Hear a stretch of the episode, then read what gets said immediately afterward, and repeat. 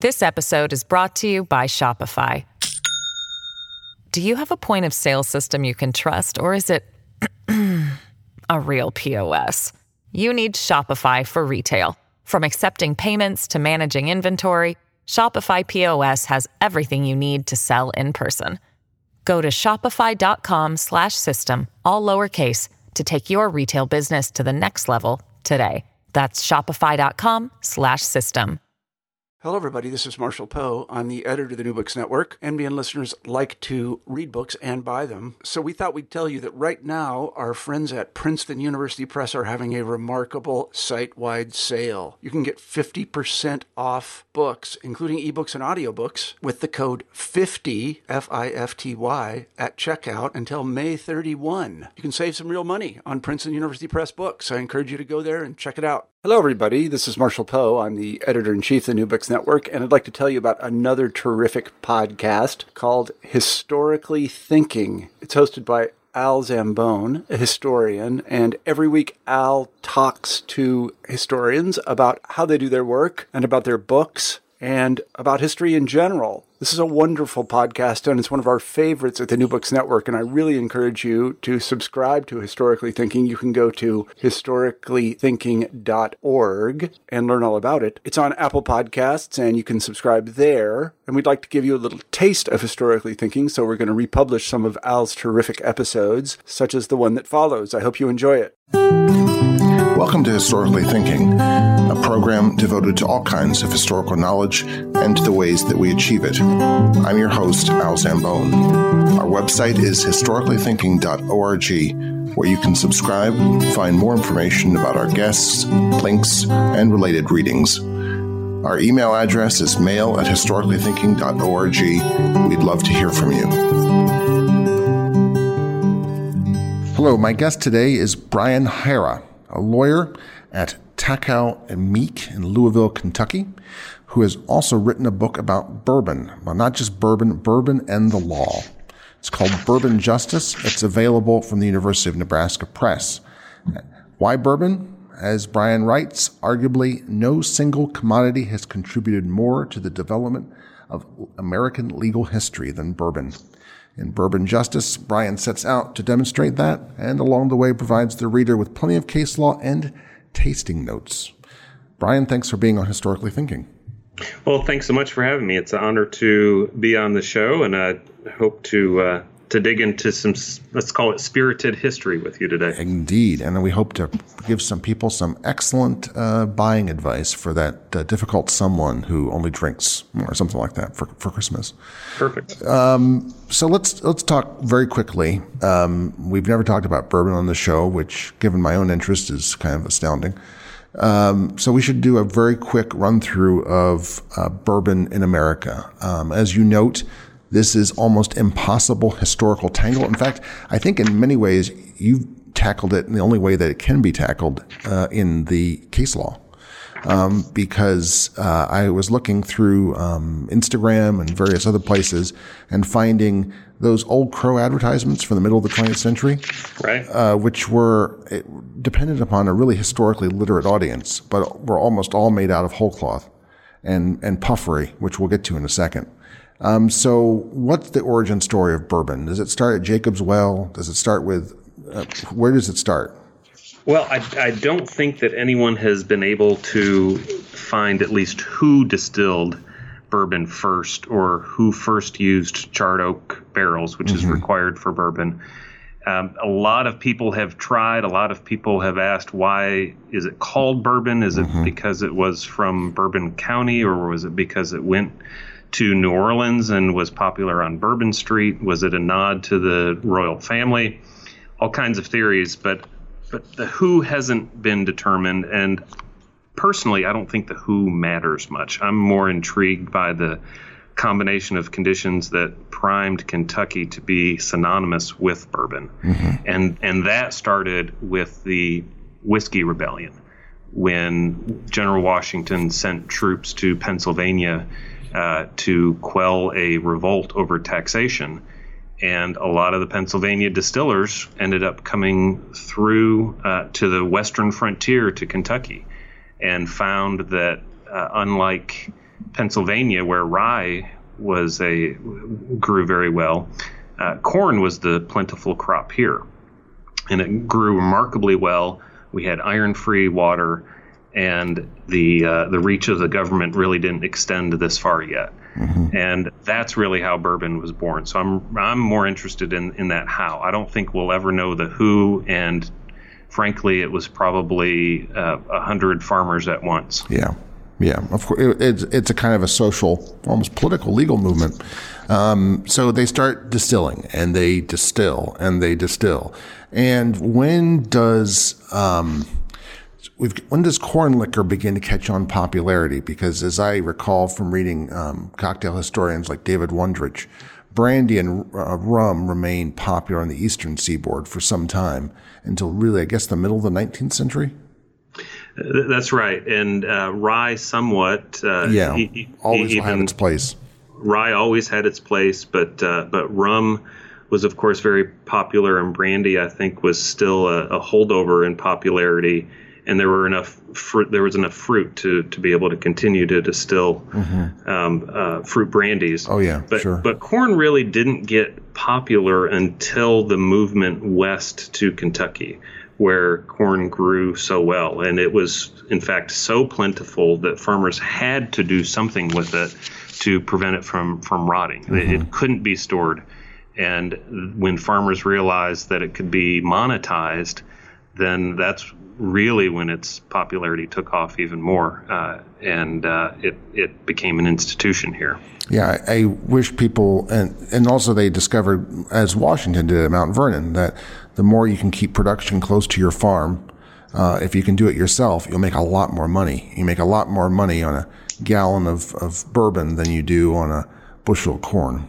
That's right. They learned that, and then they also learned that they could take the spent mash and feed their cattle and hogs. Mm-hmm. So farmers growing corn then turned into mills, mm-hmm. which then turned into distilleries, which then turned into cattle and hog farms. And the farmers could continue to build their wealth. Yeah, so you have a wonderful sort of entrepreneurial case of stacking multiple things on top of, you can do multiple things rather than just one thing in sort of the same space.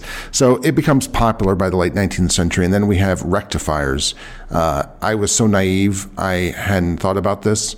I knew that people watered down milk a lot in the 19th century. That's why Thoreau says something about coincidence can be important, as, for example, when you find trout in a milk.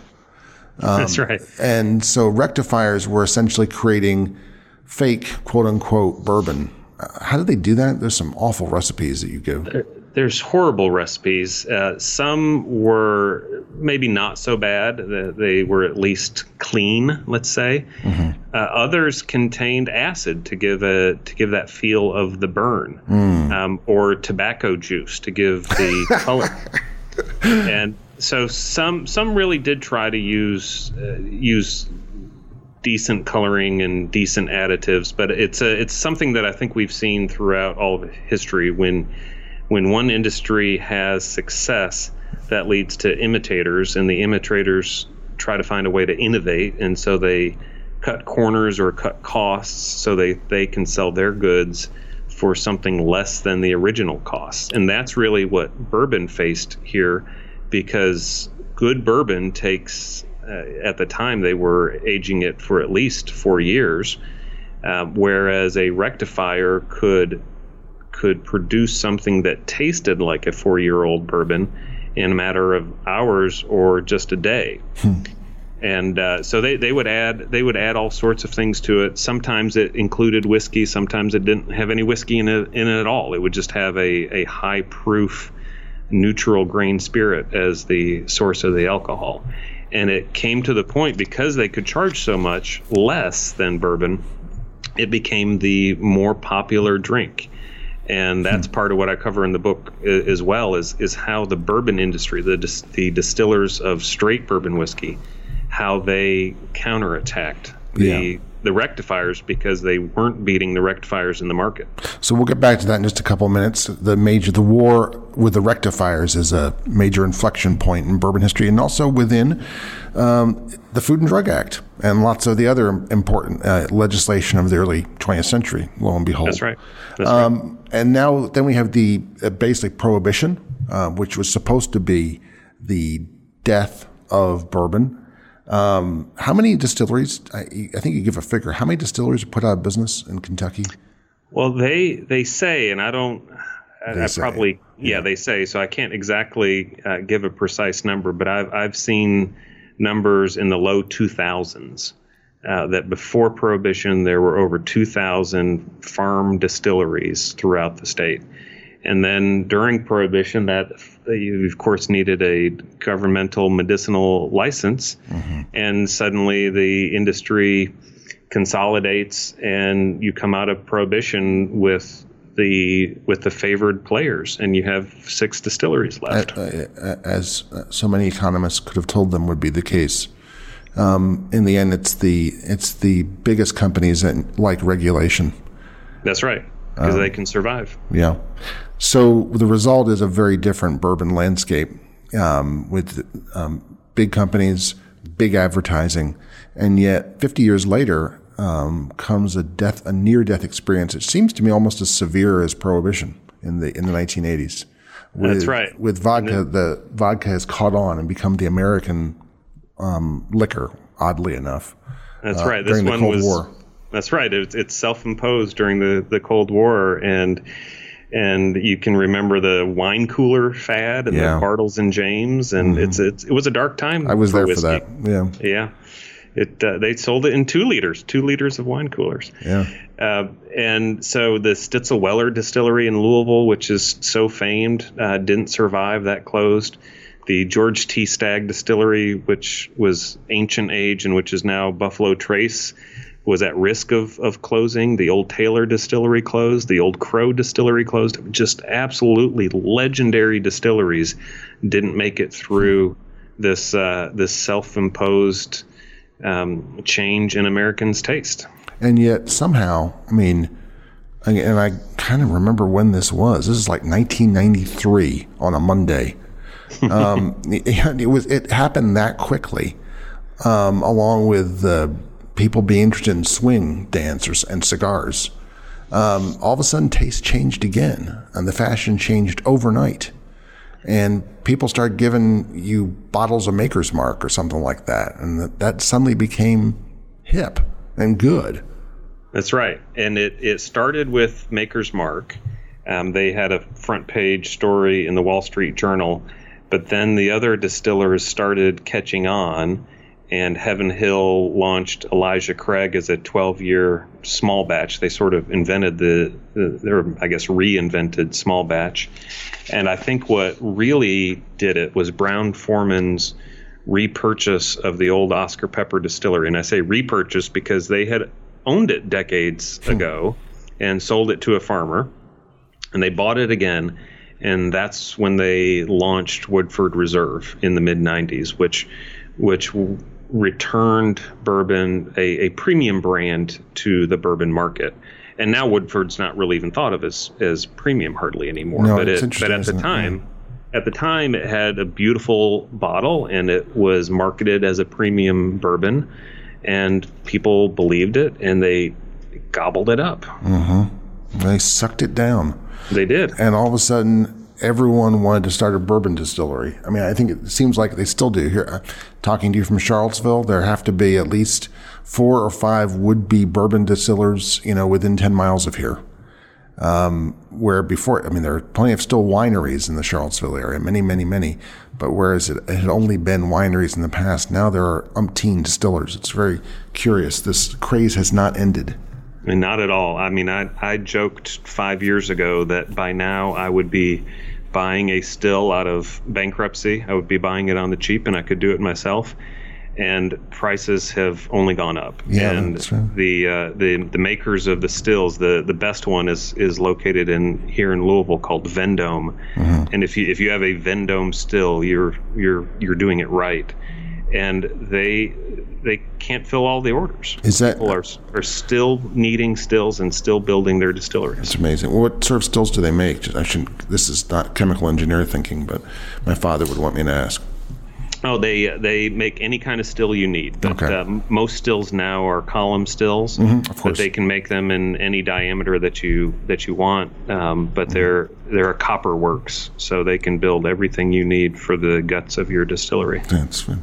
So business is good. Let's talk about some definitions then of what bourbon is, because as you observe, it seems to me that misconceptions are in some ways enjoyed by the bourbon industry. And they're used. And they're used because of the puffery, which we then have to carefully legally separate from actual genuine lying. So what is bourbon? Sure. I felt in the book that I needed to set the stage. So we are all in the bourbon frame of mind. And it as you say, I think it plays through the rest of the book. So to be bourbon, the basics, and this is governed by federal regulations, has to be at least 51% corn fermented mash. Mm-hmm. The other grains don't necessarily matter, but they're usually rye and a little bit of barley, sometimes wheat and barley, but 51% corn is the key. Mm-hmm. It can't be distilled very high. It can only go to 160 proof in the still. It has to be stored in new charred oak containers, and I say the word containers there, even though it's always a barrel. If you want to store your new distillation in a charred oak bucket, you can do that. And it doesn't have to be in that bucket for more than 5 seconds or even less. That's right. If it passes through, if it satisfies whatever stored means, which could be even momentarily, you immediately have bourbon. You don't have straight bourbon, but you immediately have bourbon. So there's no aging requirement for bourbon to be bourbon. That's right. The only requirement is that it's stored in a new charred oak container. So if you want to dump it in and dump it out, you have bourbon. Can there be Virginia bourbon? Absolutely. Virginia bourbon doesn't have a special designation by the Commonwealth of Virginia, as Tennessee whiskey does, and to use the name Kentucky bourbon, we have our own statute that deals with that. Mm-hmm. But there can absolutely be bourbon made in Virginia, and I would think a distiller in Virginia would want to use a state designation for their own marketing purposes. There could be Rhode Island bourbon, Maine bourbon. That's right. Bourbon doesn't have to be from Kentucky. It does not have to be from Kentucky. You could have Hawaiian bourbon that is aged in the shadows of whatever volcano you want to talk about, and you can imagine the whole marketing shtick that you could have there. Oh, yeah, but they would still have to put in an oak barrel, not white oak, as you point out. That's kind of a myth. That's right. It doesn't have to be any particular kind of oak. It just has to be new, and it has to be charred on the inside. It can't go into the barrel at more than 125 proof, and when it's bottled, it can't be anything less than 80 proof, although a trend more recently is to put it in the bottle at very, very high proofs. Yeah, and then trust people will water it down. That's right. So let's go through a few other things that actually have definitions, and then we'll get to puffery. Straight bourbon, what does that mean? Straight bourbon has to be aged a minimum of 2 years, and it can't have any additives other than water to proof it down. So that's where you get into the age requirement. If any of the listeners have been on bourbon tours, sometimes the tour guides mess up on this, and they say bourbon has to be aged 2 years, or they say bourbon has to be aged 4 years. But it doesn't have to be aged at all. But to be straight bourbon, it has to be 2 years. Single barrel bourbon, that's become very popular since was Booker the first that was really pushed that idea of single barrel? Blanton's may have been the first one in recent times to do it. Originally, bourbon was sold by the barrel, so everything was a single barrel automatically. But Blanton's started it, and then Booker's continued with it, Four Roses has probably one of the best known private barrel programs where it will sell you a single barrel of barrel strength Four Roses.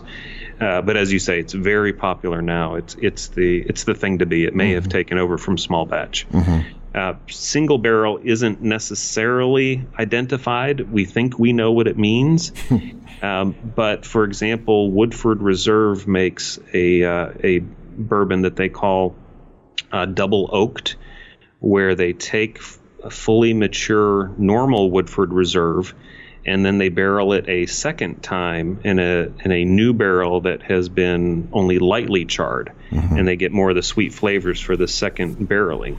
So there's a legitimate question, I think, whether that's really a single barrel, because it may come out of one of the second barrel, but more than one original barrel went into that. Now, I guess one thing I didn't think about is why were things, obviously, as you say, things were always single barrel, and they have to move barrels around the house as they age, correct? The enormous barns? Well, only Maker's Mark does that. Only Maker's Mark does that. And it's a very costly and time-consuming process. Yeah. So why was what did they do instead of single barrel? Were they were they mixing it together from different? I mean, what was the? Well, after the normal practice of selling by the barrel changed, because glass bottles became more accessible. Obviously, and once producers were able to bottle their bourbon, that's when they started using large tanks, and they would put as many barrels as they could fit in the size tank that they bought to be able to be used on the bottling line. Okay. And it was never really called a batch. It was never really called small batch or large batch or anything else. It was just bourbon. Mm-hmm. So we've already said that if something says Kentucky on it, it has to be from Kentucky. That's right. Or Rhode Island or Hawaii. We'll get back to that in just a second because this turns out to be a really important part of case law. Proof. Just refresh our memories what proof means. You said it couldn't be over 180 proof? And it can't. Right. When it's distilled, there's several numbers there. When it's distilled, it can't be higher than 160. And the reason for that is that the higher proof that you get from a still, the less flavor you will have from the grains. So a vodka, for example, is distilled maybe up to 180 or higher, and the point of vodka is to strip out all of the flavor. The point of bourbon is to leave the flavor of the grain and the yeast in the distillate. So this, by the way, I just want to put a pin on this because this points out the way in which some of the regulations and definitions of bourbon are a way of bourbon producers of keeping themselves or rectifiers from ruining a good product. Part of it is keeping themselves from ruining it because there is a financial incentive to have higher proofs both on the still and into the barrel because producers are taxed based on the volume that they produce and that they put into the barrel. And if you can add water later, you make more money. So now there is a trend after a trend of decades of producers putting into the whiskey into the barrel at a higher proof. It's starting to come down, especially with a lot of the craft distillers. They'll be putting it into the barrel at 107 proof. And by doing that, they're retaining a lot more of the flavors from the grain and the yeast. And as far as I'm concerned, I really, really like it because you get so much more flavor out of a lower proof distillate. Let's talk about puffery. You devote a chapter to it. I think it's a fun way of thinking about puffery and what it is and what it is not is to look at some of the terms that bourbon snobs but more important have been educated by distillers to use. So oftentimes we'll say, well, this is a small batch bourbon. And what does small batch mean? It means whatever the distiller wants it to mean, and they'll probably not tell you. what are they trying to imply to you? They're trying to imply, I think, craft, and they're trying to imply personal attention at a bucolic distillery by a small creek and forest with rustling leaves. It's just whatever you picture as the ideal distillery. Yeah, that's what craft tries to imply, and that's what small batch, this personal attention to the bourbon, I think is what they mean to imply. And some have small, very small batches, maybe not more than five barrels go into a batch. That's a small batch. That's a small batch. Others have 200 that go into a small batch, and that doesn't sound so small to me. How many gallons are in a barrel? 53 to start, and then depending on how much the distiller loses from what's called the angel share, that's the evaporation while it ages, it can get pretty low on well-aged bourbon. And so handmade is part of small batch and craft. It's sort of the same idea. You know. Handmade is the same idea, and Maker's Mark got sued in both Florida and California in class actions over the use of the term handmade on its label. And the court ruled that it's puffery. Puffery is essentially sanctioned lying so long as it's so exaggerated that no reasonable consumer is going to be wrongly influenced. I thought about this looking at those Old Crow ads from the 50s and so on, when Henry Clay met Lily Langtry or whatever it was, Jenny Lind, and what could be more appropriate to toast the great soprano than a glass of Old Crow? ? That's right. Never happened, right? Never said that he did. It just said what could be more appropriate. Right. So, and as long as that didn't influence anyone wrongly, it's fine. Mm-hmm. Purity was a little surprising to me, that purity didn't mean anything.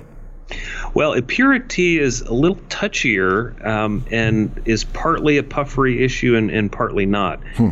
Purity is something that was guaranteed in the late 1800s through the Bottled in Bond Act. And it got to be such a touchstone word that now the word is regulated, and it cannot be used on a label unless it's a part of a bona fide brand name, and one of those brands is called Pure Kentucky. Oh, okay. But you rarely see the word pure on labels anymore because it was such a battlefront between the straight whiskey distillers and the rectifiers. Each claimed to have a purer product than the other. The rectifiers said that they would distill all of the impurities out, but of course they added other things. and the straight bourbon distillers meant pure in the sense that we're only using the mash and the yeast and the aging process to give you what's in the bottle. So let's talk about Bottled and Bond Act. This gets to sort of what you focus on, Chapter 7, which is consumer protection, but it's the sort of the rectification wars are throughout your book. So what is Bottled in Bond, and why was that an act? Well, this was, and I think this is surprising to a lot of people, and it's fascinating to me. Before adulterated milk was an issue, before the government decided to protect American consumers from rotting meat or whatever was put into sausage, the government protected consumers from rectified bourbon. Yeah. It protected the manufacturers of straight bourbon whiskey. It's really just a consumer protection law. It basically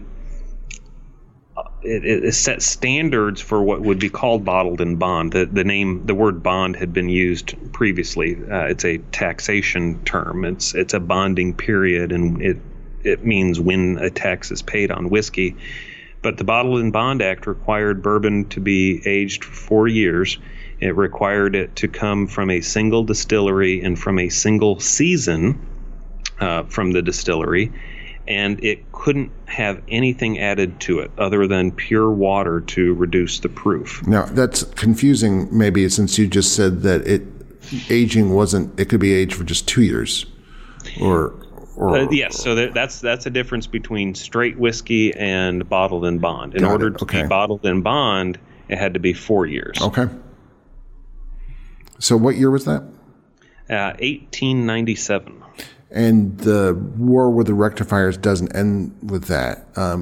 Not at all. As all good Americans do, the rectifiers continued to either ignore the Bottled in Bond Act or fight against it. And so am I right? Did I read this correctly that USA v. 50 barrels of whiskey is the test case for the Pure Food and Drug Act of 1906? That's right. That's so amazing. Right. So to fast forward to 1906. Yeah. The Bottled and Bond Act hadn't curbed what the rectifiers were doing. It went a long way toward it, but it didn't go far enough. And one of the main problems at the time was a whiskey producer called Walter Duffy, and his products was called Duffy's Pure Malt Whiskey. And he made all sorts of false medicinal claims. He paid off doctors to give endorsements. He paid off nurses to give endorsements. He paid off members of the clergy to give endorsements. And he made just outlandish claims. and his whiskey was singled out as one of the reasons that the Pure Food and Drug Act was needed. And the case that you mentioned, the United States versus 50 barrels of whiskey, was a test case to determine the enforceability of the Pure Food and Drug Act. There was rum, essentially rum, that had been falsely labeled as bourbon and had coloring and flavoring additives added to it, and it was being shipped from New Orleans out east somewhere. And the barrels were seized under the Pure Food and Drug Act, and in the challenge to the seizure, the government won. And how does this then relate to the Taft decision of 1909? Was that an executive order? I mean, rather than settled law?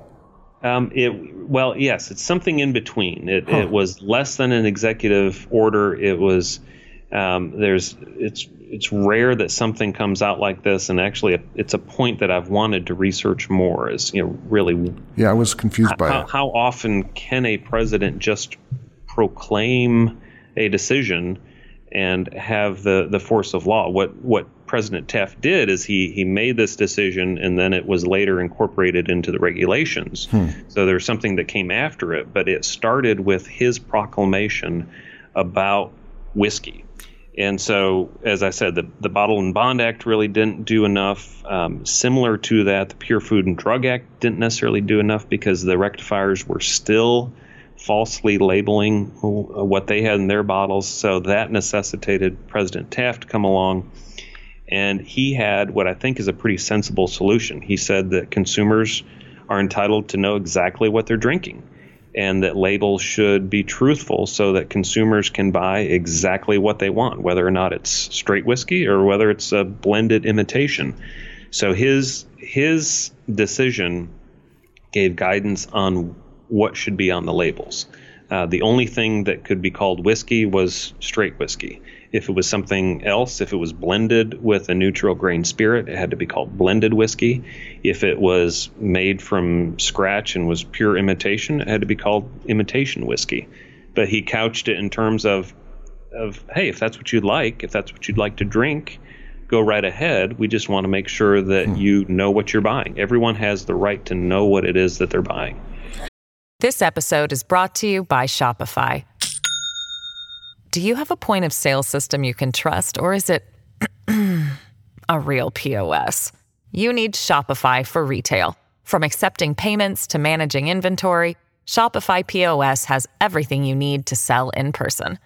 Go to shopify.com/system, all lowercase, to take your retail business to the next level today. That's shopify.com/system. That's it is just fascinating and to know that it wasn't Upton Sinclair and the Jungle that pushed all this forward. It wasn't all that stuff that it wasn't, as you say, about bad meat or people falling into sausage grinders in Chicago. It was whiskey that pushed all this forward. It's fascinating to me too, and those certainly had roles and maybe larger roles from an overall perspective. But whiskey is the first commodity that tipped the scale to be able to have a consumer protection law in the first place. Well, let's talk. Get back to Taft's point about truth in labeling. There's a bunch of cases that you cite here, but the one I most enjoyed was Jack Daniel Distilling versus Hoffman Distilling. He described the what went on there.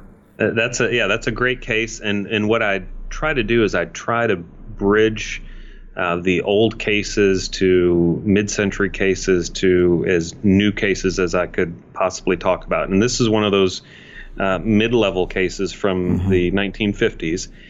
Jack Daniel's had just been bought by Brown-Forman, which is located here in Louisville. And it was wildly popular at the time, and Brown-Forman invested a bunch of money to make it even more popular.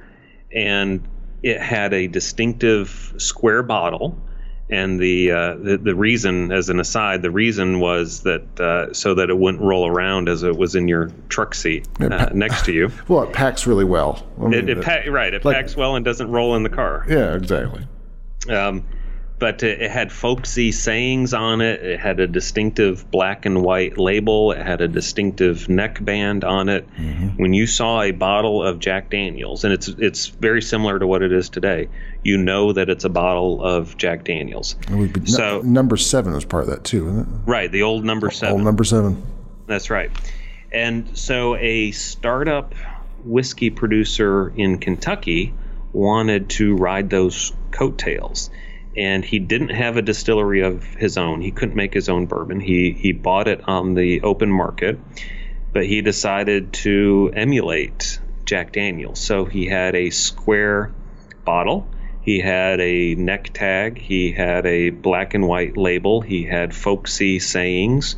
He said things in his advertising about his whiskey, which he called Ezra Brooks, which isn't really a person, it's just a made-up name. He put on his advertising that it was in short supply, which was false for Ezra Brooks, but it was true for Jack Daniel's. So Brown-Forman sued. And surprisingly, it's a little bit contrary to a lot of the cases that had come before it, but Ezra Brooks won. And Ezra Brooks won because the names weren't similar, Ezra Brooks and Jack Daniel's, and because one was plainly labeled Tennessee whiskey and one was labeled Kentucky bourbon. And the court decided that was enough for consumers to distinguish between the two and not have any confusion, or at least no reasonable person having any confusion between the two brands. I think probably what had a lot to do with it was that the case was pending in Kentucky, and there is a long rivalry between Kentucky and Tennessee and bourbon and Tennessee whiskey. And that's stuck up. That ruling has stood up so far. That's right. It stood up, and it's been used as precedent and for other different cases. For later cases. So it gives a framework for new manufacturers, whether it's bourbon or some other industry, to be just different enough if you are trying to emulate another popular brand. I can think of some, like, probably cases more recently in different areas than that, but this is bourbon law. Related to this is naming rights, and I always knew that I could never make a Zambone ice resurfacer. That's right. And you explain why. And this market confusion question does this first arise in lawsuit disputes over bourbon or over whiskey? It does, and I think the reason for that is if you look on the shelves now, at least probably 3/4 of the bourbons are named after someone. Either some historical figure or the master distiller from a decade ago, or its names are very significant on all of these brands. And it's also a situation, especially back in the 1800s, where a father's son would grow up in the business and would become an apprentice and work his way through the distillery and would learn the art and would be the next distiller. Many families who came from Pennsylvania and who came through the Cumberland Gap with their stills were families of distillers, where the sons would continue distilling and the grandsons would distill. So it was inevitable that there eventually would be naming fights, especially when one family member sold a brand to corporate investors as New York money started coming into Kentucky bourbon. It got even more complex, as I was reading, when you've got a family that owns the still, and then they've got a distiller, a master distiller, an old was it Jacob Crow? But Old Crow comes out of that, right? Right. I mean, he worked for James Crow. James Crow worked for Oscar Pepper. Yeah. And he was a celebrated distiller. He was the guy who is identified as bringing scientific discipline to distillation so that you could get a consistent product. And there was a bourbon that was named after him when another bourbon legend named Colonel E.H. Taylor owned the Old Pepper Distillery for a little while and transferred the name Old Crow out to another one of his businesses, and they started distilling what they called Old Crow whiskey.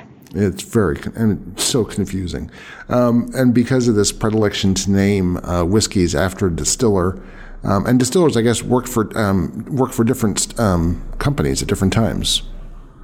That's right. There's a lot of movement between distilleries, and here of course the Beam name runs throughout all of bourbon, but there are Beam distillers at Heaven Hill ever since Heaven Hill was founded, but you'll never see the word Beam on any Heaven Hill label. So we explain then the case law why there can't be a Beam whiskey from every distiller, because I love that as an example of how that should be the case, given the predilection for naming it after blends or brands after distillers.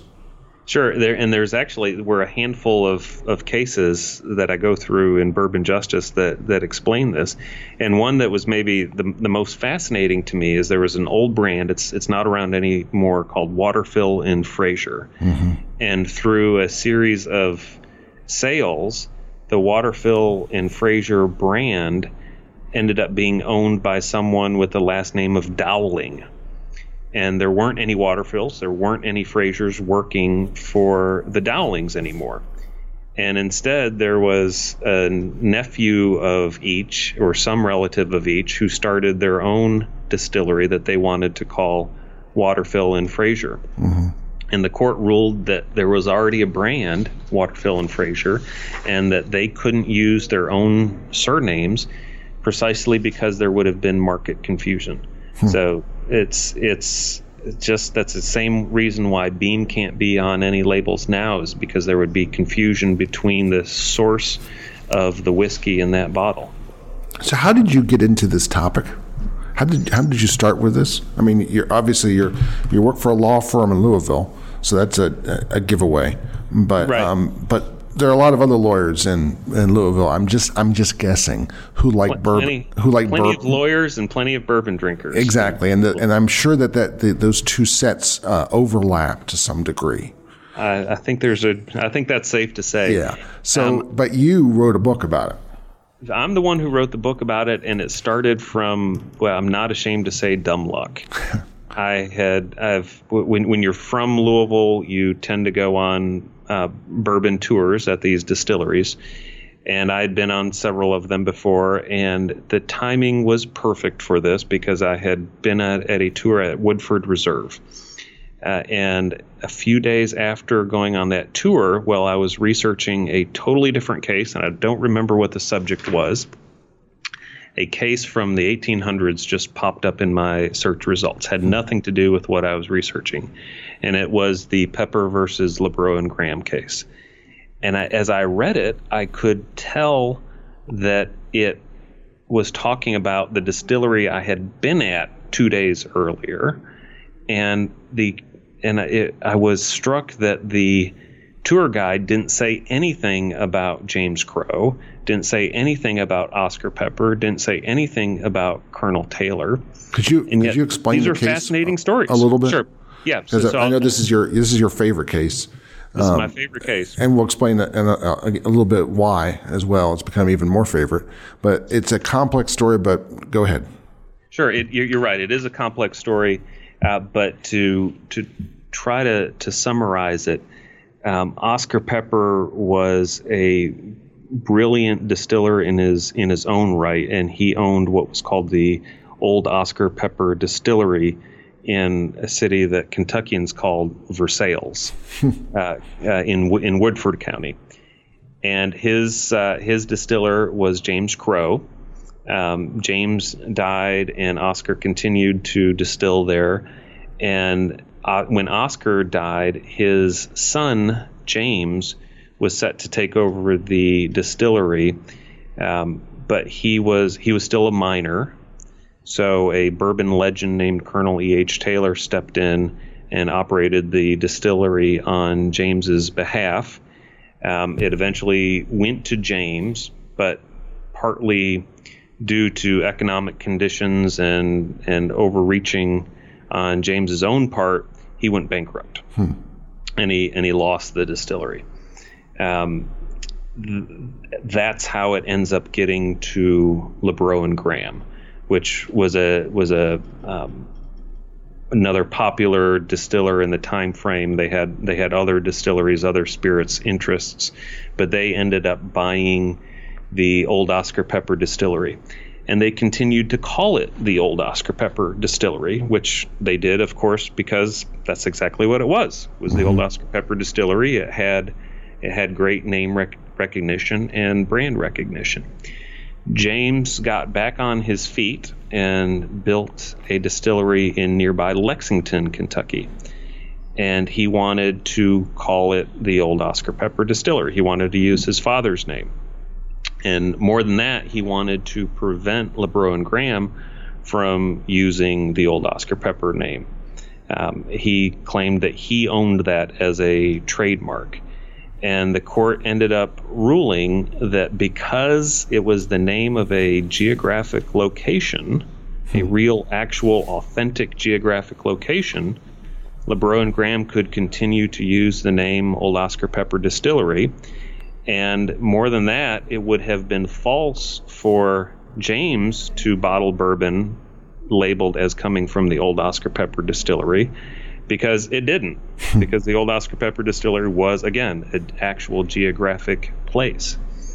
And the story that the court tells really fascinated me, and it's wrapped up in 1800s writing, and it takes some dissecting to get through, but you could really tell the story here. And they showed different ads that James used, and they showed images of the barrel heads that were used both before Lebrow and Graham came around and after Lebrow and Graham came around. And I wondered why Woodford Reserve wouldn't tell that story. However, you told me that this summer, based on this case, you did what? So this summer we got a ruling, I think intentionally, on National Bourbon Day, June 14th, which I'll always remember now. But we got a ruling in a case where I cited this Lebrow and Graham case from the 1800s. And so as a history fan and as a bourbon fan and as a, I'll call myself a legal nerd as well, you rarely get to cite a case that has any age on it or that has any historical significance. So I was really delighted to be able to cite this case. But I represented a distillery called Castle and Key, which had bought something called the Old Taylor Distillery in Millville, Kentucky, which is literally right down the creek from the Old Oscar Pepper Distillery. And this is a distillery that was built in 1887 by Colonel E.H. Taylor. It produced the famous Old Taylor brand. It is literally a castle. Colonel Taylor built a castle in the middle of nowhere, Kentucky, and he brought tourism to the distillery industry. He brought folks out to have picnics, and he made it a showpiece distillery. The distillery closed during the bourbon downturn, and the brand was sold eventually to Jim Beam, and then Jim Beam sold the brand to Sazerac. So there is still an Old Taylor brand, and it's owned by Sazerac, and it's made at the Buffalo Trace Distillery, which also incidentally has a connection to E.H. Taylor because he started his first distillery on that property. He's connected everywhere. Yeah, right. An example of these distillers and owners who circulate. Right. Yeah, they circulate everywhere, and they own a piece here and a piece there. Yeah. So Castle and Key was sued by Sazerac because there were signs that still said the Old Taylor Distillery. One of them was etched into the side of the castle wall. Others of them were painted signs. But Sazerac wanted to protect its trademark rights in the phrase Old Taylor. And one of our arguments was the Old Taylor Distillery is a geographic location. It's not being used as a trademark. It's being used historically and to identify truthfully the location.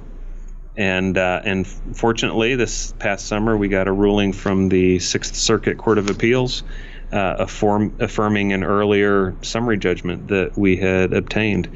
So the signs are still up. You can go to Millville and see the Old Taylor Castle with the Old Taylor sign on it, but it's also emblazoned with Castle and Key signs. So Castle and Key could put out a bourbon made from the Old Taylor, from Old Taylor Distilling, but they couldn't call it Old Taylor. Well, yeah, they are.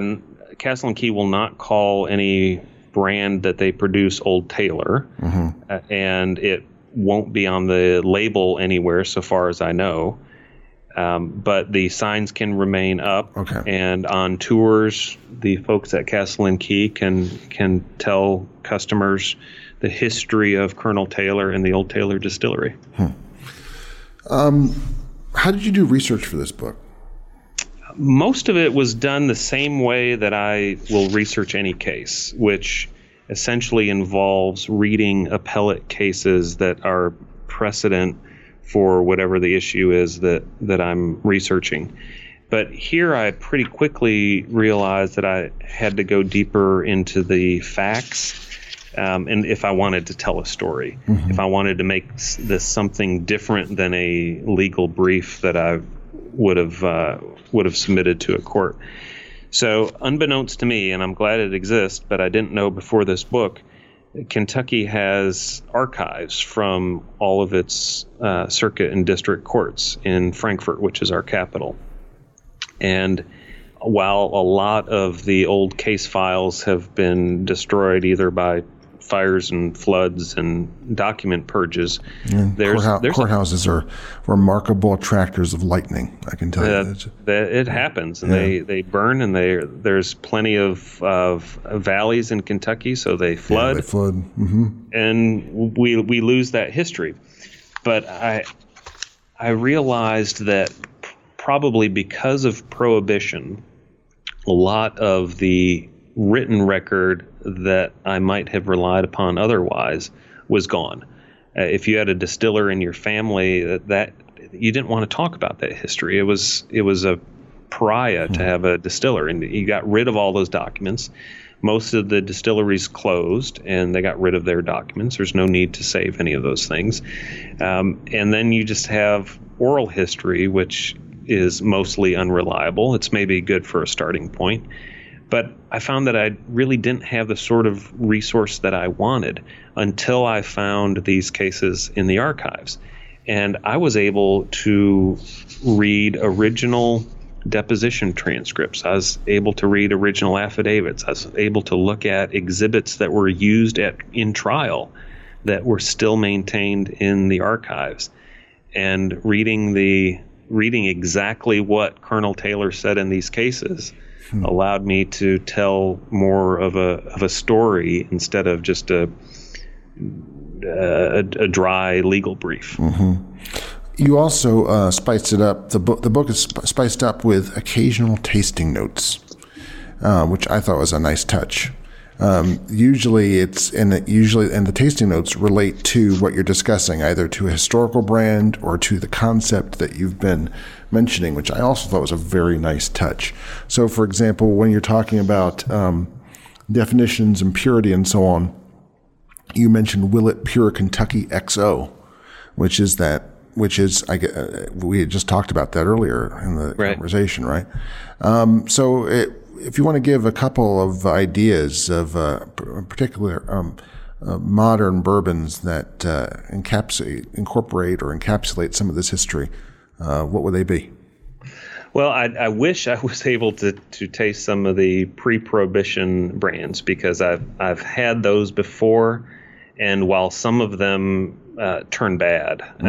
and undrinkable bad, there are a few of them that have survived, and it's a different taste experience than a lot of what you can get today, because I part of that is I think because of lower proof into the barrels. A lot of those were aged a lot longer than they were today, and the grain was ground differently, and it was a lot less mechanized. So I wish the book could have had some of those. But what I did instead, and thanks for pointing that out, I tried to bring in brands that related to different sections in the book. So, mm-hmm. for example, with Bottled in Bond, I wanted to make sure to identify a few brands that use that Bottled in Bond designation. And Heaven Hill is probably the distillery that is most responsible for today's resurgence in the Bottled in Bond brands. And so I think I had Henry McKenna Bottled in Bond. Mm-hmm. which is an absolutely phenomenal bourbon, and it's one of those that I call a price performer. It's under the radar, and it's about $30 for a 10-year-old bourbon. Yeah, and I think all of Henry McKenna's stuff, I've just been drinking the economy bottle of Henry McKenna, mm-hmm. And that's for the price, it's amazing how good it is. It's really, I think. Yeah. It really is. It's one of the hidden gems, and there's not many hidden gems out there anymore. No, but it is. It's like you have people who are pursuing the glamour, and like if I hear someone talk about Pappy Van Winkle again, I might have to go get a gun. Agreed. But they pursue. It's like with any kind of snob craze or something like that. People are pursuing stuff like that, but not looking for other things that are hiding in plain sight. That's right, and that's definitely one that's hiding in plain sight. And so I also had tasting notes on some Four Roses products, because I think, as I had mentioned earlier, they've got a very popular single barrel mm-hmm. brand. So I did tasting notes on their single barrel variety. When I got into Wild Turkey a little bit, there's the father-son distilling team there, Jimmy and Eddie Russell, and they're really under the radar, I think, too. You think Wild Turkey's under the radar now? Well, probably not anymore, but their Russell's Reserve single barrel, I think, is under the radar. Okay, it's a fantastic bourbon for about $40 or $45, depending on your market. It's also got some age on it. It's also got some proof on it, and it's not fancy with a limited edition label or anything like that. It's a bourbon that's accessible. That is fantastic, and that's really what I'm looking for. Yeah. What here's a strange question, but what bourbon would you have someone taste who says they don't like bourbon, that they're a Scotch drinker but they don't like bourbon? I've never quite understood it. I've never been able to. I've never turned up my nose at Scottish whiskey. But the other way, people seem to go. People coming the other way often seem to make a big deal out of it. Would you want to find something with a high barley or in the mash, or more rye, or what? People who have told me that, and I've heard that too, have tended to think that bourbon is too sweet. Right, that's what they always say. So someone who claims to be a Scotch fan, who I'm having try bourbon, I would not give a wheated bourbon. Mm-hmm. Wheated bourbons tend to be sweeter. So a Maker's Mark, a Larceny, those sorts of things I'd probably steer clear from. Mm-hmm. There aren't very many bourbons that have a lot of barley, more than 10%. And it's really not a note that comes through on very many of the bourbons that I've tried, although you've mentioned Pure Kentucky, and I remember that one as having a very strong flavor profile that reminded me of a lot of malted barley and more of a Scotch. Mm-hmm. I would probably give a Scotch drinker something that had high rye content. Yeah, well, then just give them rye, actually. Yeah, and I think that would work too, because I would want them to see the punch that a rye can bring, mm-hmm. and particularly if it's a fan of a peated Scotch who's used to something smacking them in the face. Mm-hmm. I think a high rye content might give them something that they could appreciate. Well, this has been great. Brian, I wish we could keep talking about this for another hour or so. Me too. I forgot. I did not have my own bourbon sitting in front of me as well. I did this, but this has made me really thirsty. So thanks so much for being on Historically Thinking. Well, I really appreciate the opportunity. The time has flown, and I wish we could talk longer as well. I'm really excited about history, and I wanted to make this book as much as I could, even as an amateur, about history, or show that there's a historical perspective to bourbon and law. For more Historical Thinking, go to our Facebook page, where you can comment on today's program and suggest ideas for programs to come. Please subscribe to us on Apple iTunes. And if you like what you've heard, please leave a review so that others can find us. Our program's editor is John Rodat. I'm your host, Al Zambone. Talk to you next week.